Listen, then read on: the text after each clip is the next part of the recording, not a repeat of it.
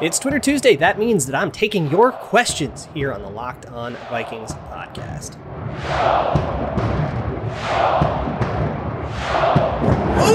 Ooh-wee! You are Locked On Vikings, your daily Minnesota Vikings podcast, part of the Locked On Podcast Network. Your team every day. What's going on, everybody? Welcome to the Locked On Vikings podcast, part of the Locked On Podcast Network, your team every day. As always, I'm your host, your pal, and the kid you copied off in math class. My name is Luke Braun. You can find me on Twitter at Luke Braun NFL. Show is on Twitter at Locked On Vikings. And today on the show, it's Twitter Tuesday. That means I'm answering all of your questions. Most of this is about the GM role, which is fair. So thank you so much for making Locked On Vikings your first listen of the day. If you're watching on YouTube, please subscribe. If you're not watching on YouTube, please hit the subscribe button anyways, because that would help me out a lot and it would be very cool. Let's get to your questions.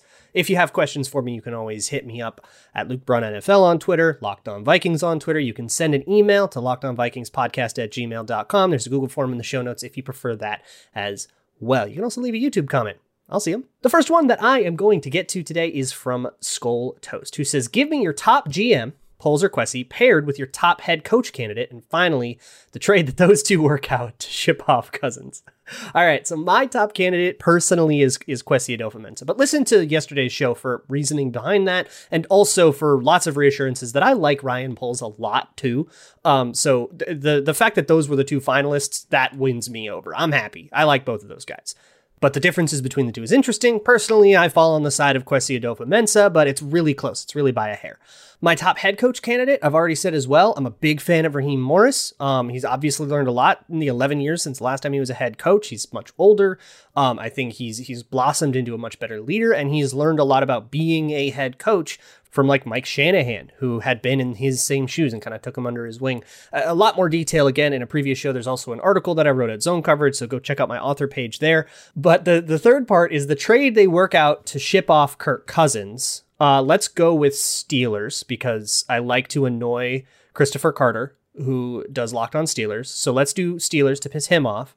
And then uh, let's say a first and a third for Kirk Cousins, and we're going to make him take the contract too. Is that realistic? I don't know, but we're going to make him do it because this is my show, and that would make me feel very happy. So suck it, Steelers. You got to give us a first and a third and take on the contract for Kirk Cousins. Sucks to suck. Going to be good.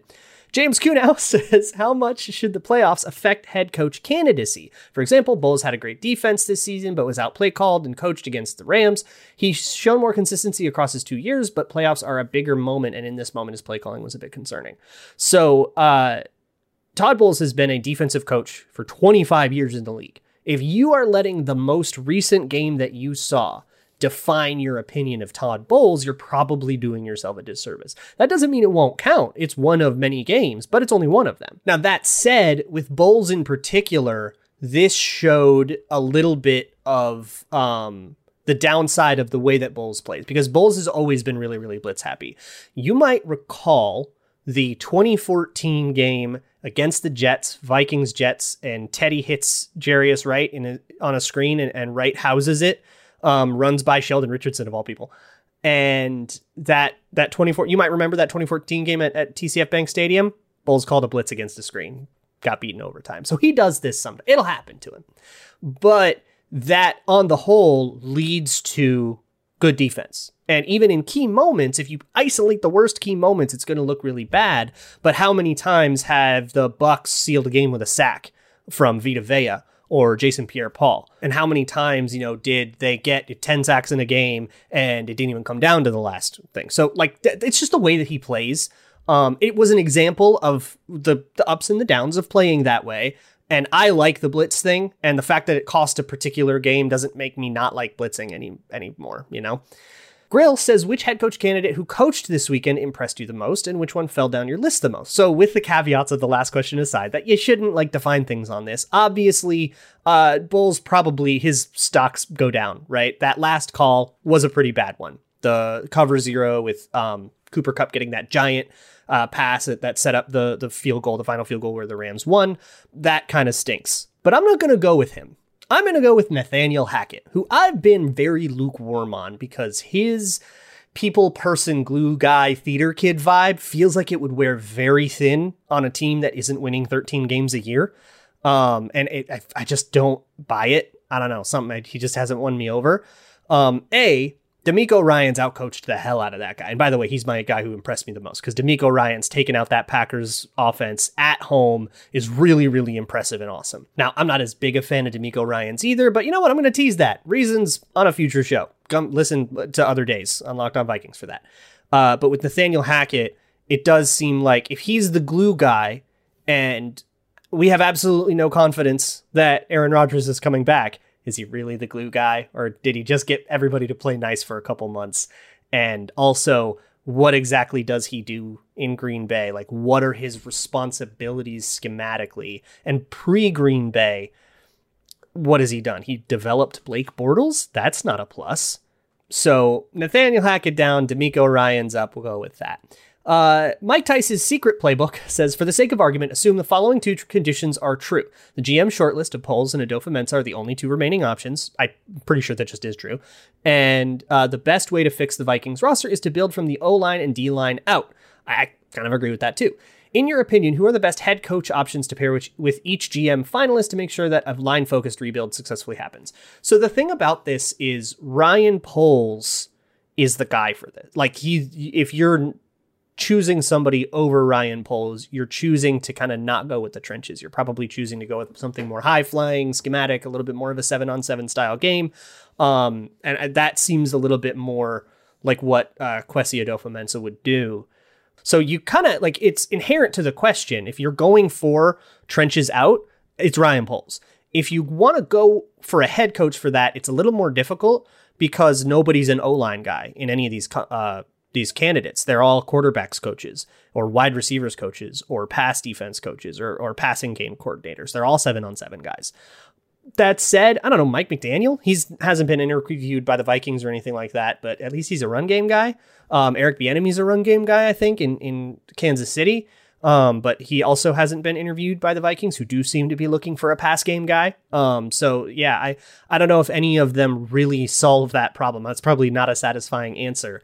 But yeah, it'd be Ryan Poles getting that better offensive line and then a passing game coordinator who can make good on it and cash in all the protection that you're setting up for him.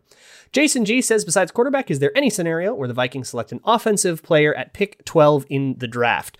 Absolutely. Um, many of them. There's Tyler Linderbaum, he's a center. There's a bunch of wide receivers, you know, especially if you get somebody who just came from the Chiefs, who famously always have like four quality receivers um, absolutely, there's you can't have too many wide receivers. So sure, there's a lot of non-quarterback offensive players that could go um, at, at pick 12 in the draft. I got a lot more questions that I want to get to, um, but first, let me tell you a quick Grambling story. So it is first quarter, Rams Bucks. Rams are up, I think, by 10 points, and I was feeling a Tampa Bay comeback, so I live bet plus four and a half.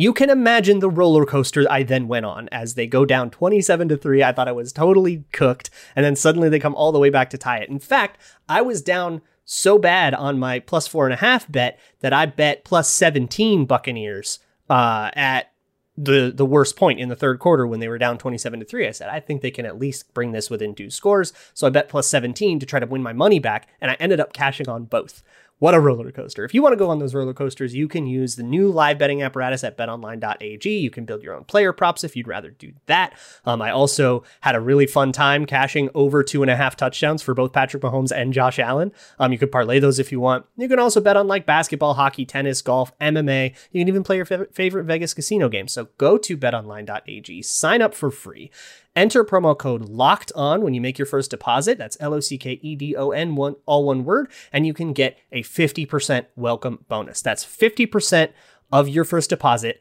matched, slapped right into your account as free play money, courtesy of BetOnline, just for entering the promo code touchdown. BetOnline, where the game starts. Thank you so much again for making Locked On Vikings your first listen of the day. Hey, go check out the uh, Peacock and Williamson podcast when you're done with this one. Make it your second listen. They are going to the Super Bowl and that's really cool. They're going to actually be on the ground and giving you like uh, really cool content from the ground at the Super Bowl with all the big players, celebrities, and all that stuff. So uh, go check out the Peacock and Williamson podcast. They're an NFL wide show here at the Locked On Network. Let's keep going with this mailbag. Um, human participant says which quarterback traits can be coached up and which cannot? I love this question because I think you could probably get different answers from different people depending on how much experience they have, who they've worked with, and stuff. So I'll give you my opinion, but honestly, my opinion's not very important on this one. but here's what I think one of the like most native like innate traits that i'm looking for when i'm looking at like say a draft quarterback which is probably why you asked this you're probably looking at rookie quarterbacks accuracy. Does he put the ball where he means to? And that can be kind of hard to suss out because it's like where did he mean to put it? Did he mean to put it on the back shoulder? Did he miss and he had to make an adjustment or whatever? I usually say are balls frequently going away from defenders where only you know the receiver can get it? That cliche. Are they catching guys in stride when it when that's available to them? That kind of thing whether or not it was the correct decision to throw it, did he throw that ball where it was supposed to be? And the thing that's difficult about accuracy is that it's all about consistency. Can you be consistent and reliable? It might not be a mechanical hitch. It's a, it's something that gets in your head. You know, every third play you throw an inaccurate ball. That's not a thing you can like teach and work out mechanically. You can drill footwork. You know, you can get people to learn their progressions a little more, although that takes a long time. If you're willing to have that patience, you can. Um, but accuracy is something that I think is very, very like Josh Allen figured out accuracy. That stunned me. That is I I so rarely see that, and it's part of what makes him so special is because he got drafted in the first round despite being inaccurate and then became accurate. And now I mean look at who he is, even though he just lost. I mean he's like insane, right? Uh, Rorschach Cousins says does the very likely possibility that the Packers are a bad team next year change how you approach GM slash head coach slash 2022 strategy? Um, and he goes on to say it doesn't for him. I, I agree. I don't, not really. I don't think so. Um, it can affect your draft board a little bit. Like for example, when the Vikings had Randy Moss and Jake Reed and Cris Carter, the Packers drafted a lot of defensive backs. They like poured a lot into defensive back because they were sick of getting torched by all those guys. Um, so you can have something like that. But when it comes to like overall who is the GM, you're looking for such a broad overarching philosophy that you're not really thinking about needs. Um, there's another question coming up about about O line. You're not necessarily hiring Ryan Poles because he'll fix your O line. You're hiring Ryan Poles because he'll build a team responsibly through the draft, but still be aggressive where he needs to in a way Rick Spielman wasn't. That's why you're hiring Ryan Poles. That doesn't really have any bearing on like if Aaron Rodgers is in Green Bay, that's really important because you got to beat Aaron Rodgers. And if he's not in Green Bay, that's really important because you got to strike while the iron is hot while your division rival is down. So, like, there isn't really a differentiating factor. What can Green Bay do that makes it actually not very good to go try to build a good team? you know what I mean? Skull Actuary says, What is the typical path for someone to become a GM? How many years in the NFL and with what types of backgrounds? Um, so, typically, I'm going to go with 15 to 20 years is when you start getting calls normally. So the fact that the Vikings, I mean, their final two candidates, Kwesi has nine years, Ryan Poles has 13 years. So they're both pretty young relatively. Um, and, and that's full on years of experience in an NFL front office. Um, so a lot of GMs come up through the scouting side, be it college or pro scouting. Sure, like a lot of guys come in through like the salary cap. I want to say Chris Ballard came through the salary cap side and stuff. Um, but there's a lot more people like, say, George Paton, who came up through the scouting side, was director of scouting, and then got promoted to assistant GM, and then you know you, that's the pipeline. Um, but the pipeline is typically, you know, you start out as a low level scout or a low level like contract person or a or salaries negotiator or something like that, or you know, salary assistant or something like that, and then eventually you grow to be in charge of that department um, as somebody else gets poached, everybody gets promoted, kind of pushed up the line or fired or whatever. You go up to the to be director of scouting of college or pro scouting, and then you're director of player personnel, and that's more like a management role. And then eventually, if you're a hot shot at that job, somebody's gonna make you the GM and just make you manage everything. Uh, Waka Waka asks an interesting one: What are your opinions on the overtime rules, and how would you fix them? So going back to that Bills Chiefs game where the Chiefs got the ball, won the coin toss, go down, score. Bills never touched it, right? And so that's this great injustice, and everybody's really going crazy about it. So here's where I fall on this, and it's going to be a little bit of an unorthodox way to think about it. But I think an elegant solution to that disparity, that unfairness, is just guarantee both sides of possession. Um, that I'm open to like doing the college way or whatever, but I'm also okay with just giving both sides a possession. And here's the deal. That does not mathematically make sense. Um, and that, hear me out. So if you win the coin toss, I want to say like 57% of teams that win the coin toss win outright. Um, and I think like 20 some percent of the time they win outright on the on that first, like they score a touchdown on the first drive. So 21% of the time, a coin flip basically makes it so that you the other team does not possess the ball. And and miss me with this like well just play defense stuff because the winning team didn't have to. So you had to play defense and your opponent didn't and you lost. That is an unfairness. And, you know, when it comes to somebody like the Chiefs defense, which was struggling, Daniel Sorensen, Mike Hughes, they were getting killed out there and they didn't have to take the field. That I think there's an injustice in that. However, if both teams are guaranteed a possession, going second becomes a huge advantage because you know what you need. And actually, more teams in college, a greater percentage of team, like the coin flip has more impact mathematically. I think 60 some percent of teams who go second win in college because of that advantage. But here's where I'll say that's okay. I'm okay with that. Because if a team in college wins the coin toss, goes second, makes a stop, and goes and scores on the two point conversion afterwards, that is a much more earned win than winning the coin toss, getting the ball, marching down, scoring a touchdown right away, and not having to stop your opponent at all. I'm not necessarily trying to make the coin flip the least impactful thing ever. I want to make the path to victory earned, in inarguably earned. And it's kind like you can argue, yeah, the Bills deserve to lose because they gave up a possession in 13 seconds. But what if it was a more normal way to tie the game? And then you might say, well, sure, they deserve to lose because they gave up that whole drive. But wouldn't it feel like more of a justice if the Bills got the ball first, did not score, Chiefs get the ball, then they scored? We wouldn't be talking about the format at all. And somebody, I think it was Deontay Lee at PFF, even was like, you all just want to see more scoring. And mm, kinda, yeah.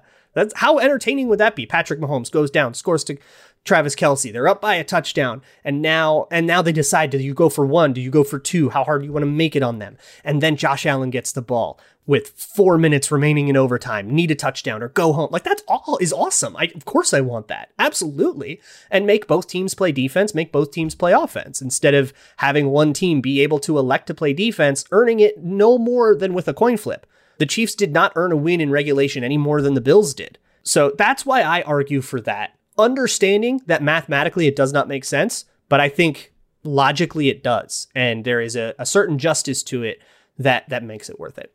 So I, I got a few more questions that I want to get to. So I'm going to get into that. Um, but first, let me talk to you about my new favorite app. It is Get Upside. Get Upside is an app that saves you money on gas, and who doesn't want that? It's a free app. Go to the App Store or Google Play, and then you can uh, download the app. It'll tell you what gas stations around you are participating.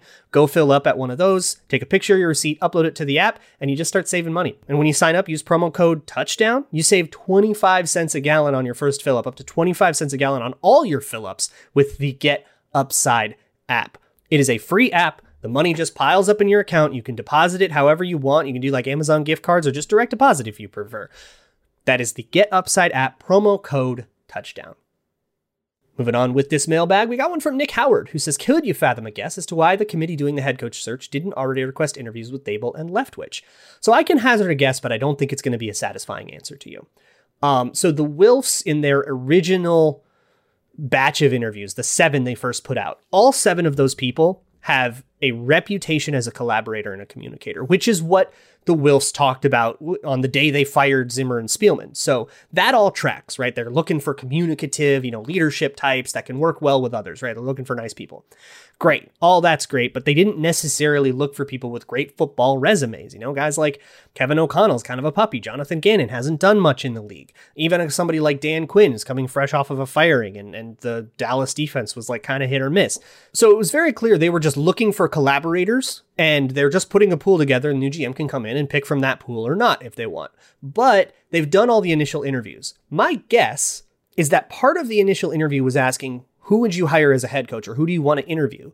And for Poles and Adofo-Mensah, who are finalists, whoever was on that list that wasn't already getting interviewed got a request. And the only person that happened for was Raheem Morris.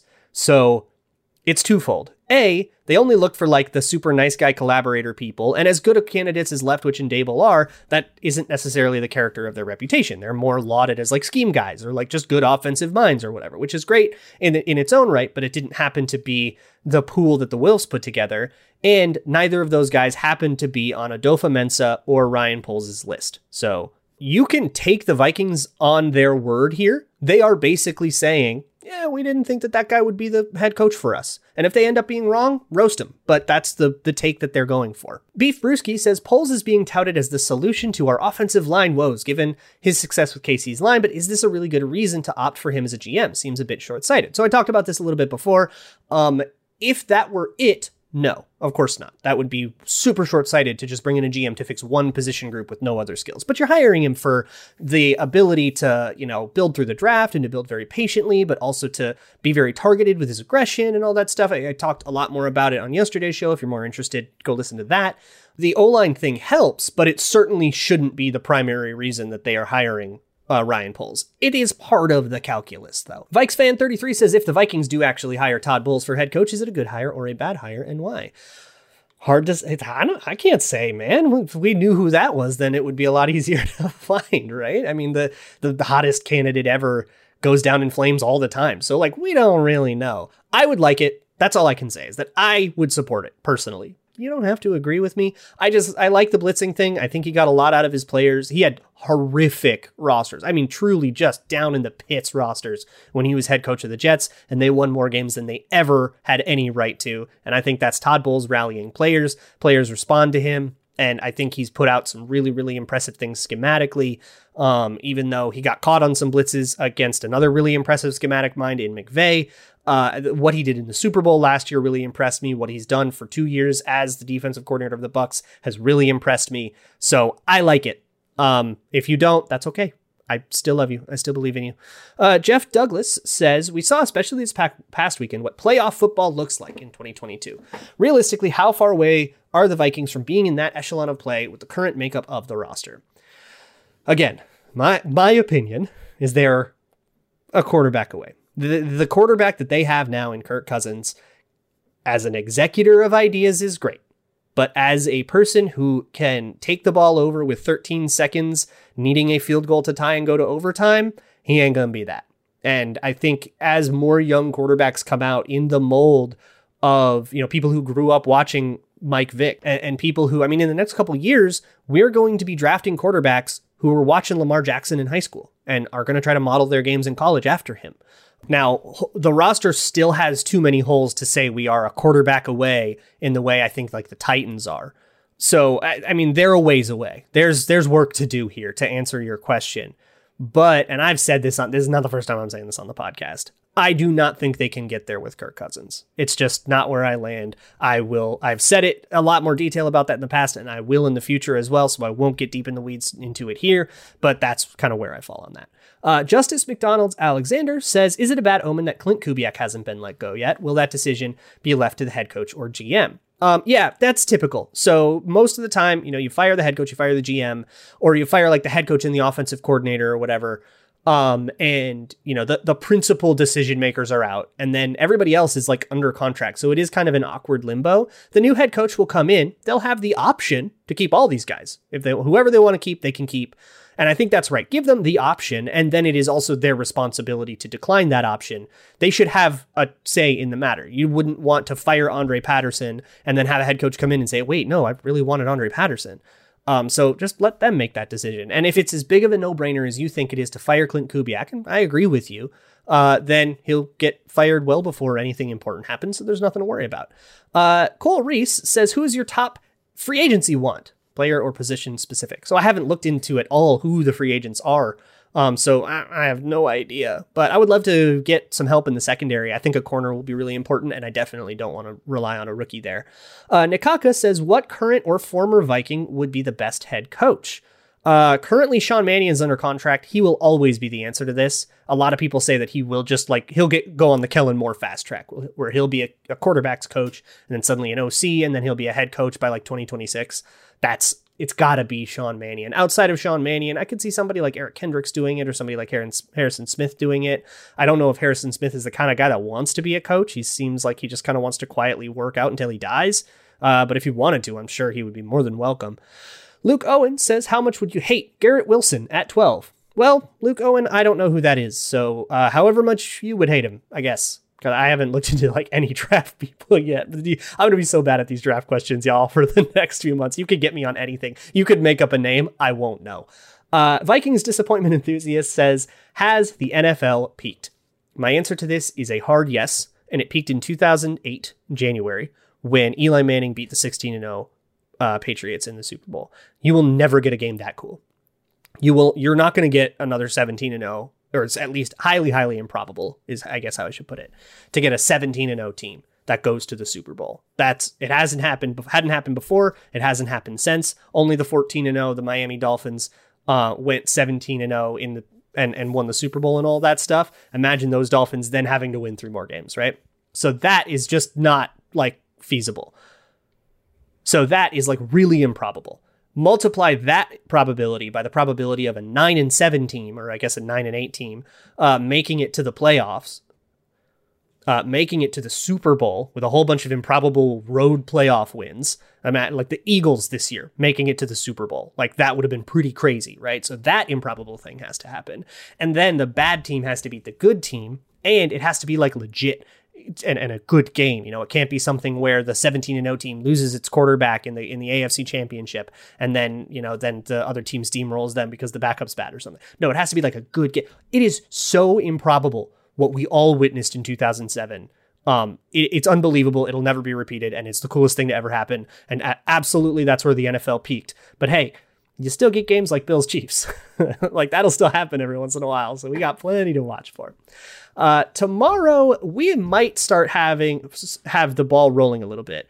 So Kwesi Adofo-Mensah is interviewing today on Tuesday. Uh, Ryan Poles is interviewing on Wednesday. Ryan Poles also has an interview with the Bears, and it sounds like he is going to have his pick. Ryan Poles will have his pick between Vikings and Bears, and will actually be able to select. That is what the the rumor, the the whispers are all saying from the beat reporters is the Vikings are leaning Poles, so are the Bears, and Ryan Poles will be able to choose. So if he chooses the Bears, we get Kwesi, and Ryan Poles will get to choose either that's wrong or he doesn't choose or maybe something else happens and a lot can happen in a face-to-face interview right? So still plenty of stuff to be decided here but we're going to kind of be on gm watch for the next couple days and i'm excited to go through it with you. In the meantime to pass the time check out the locked on bets podcast. They'll help you get your gramble straight over there. I will see you all tomorrow come hell or high water. And as always skull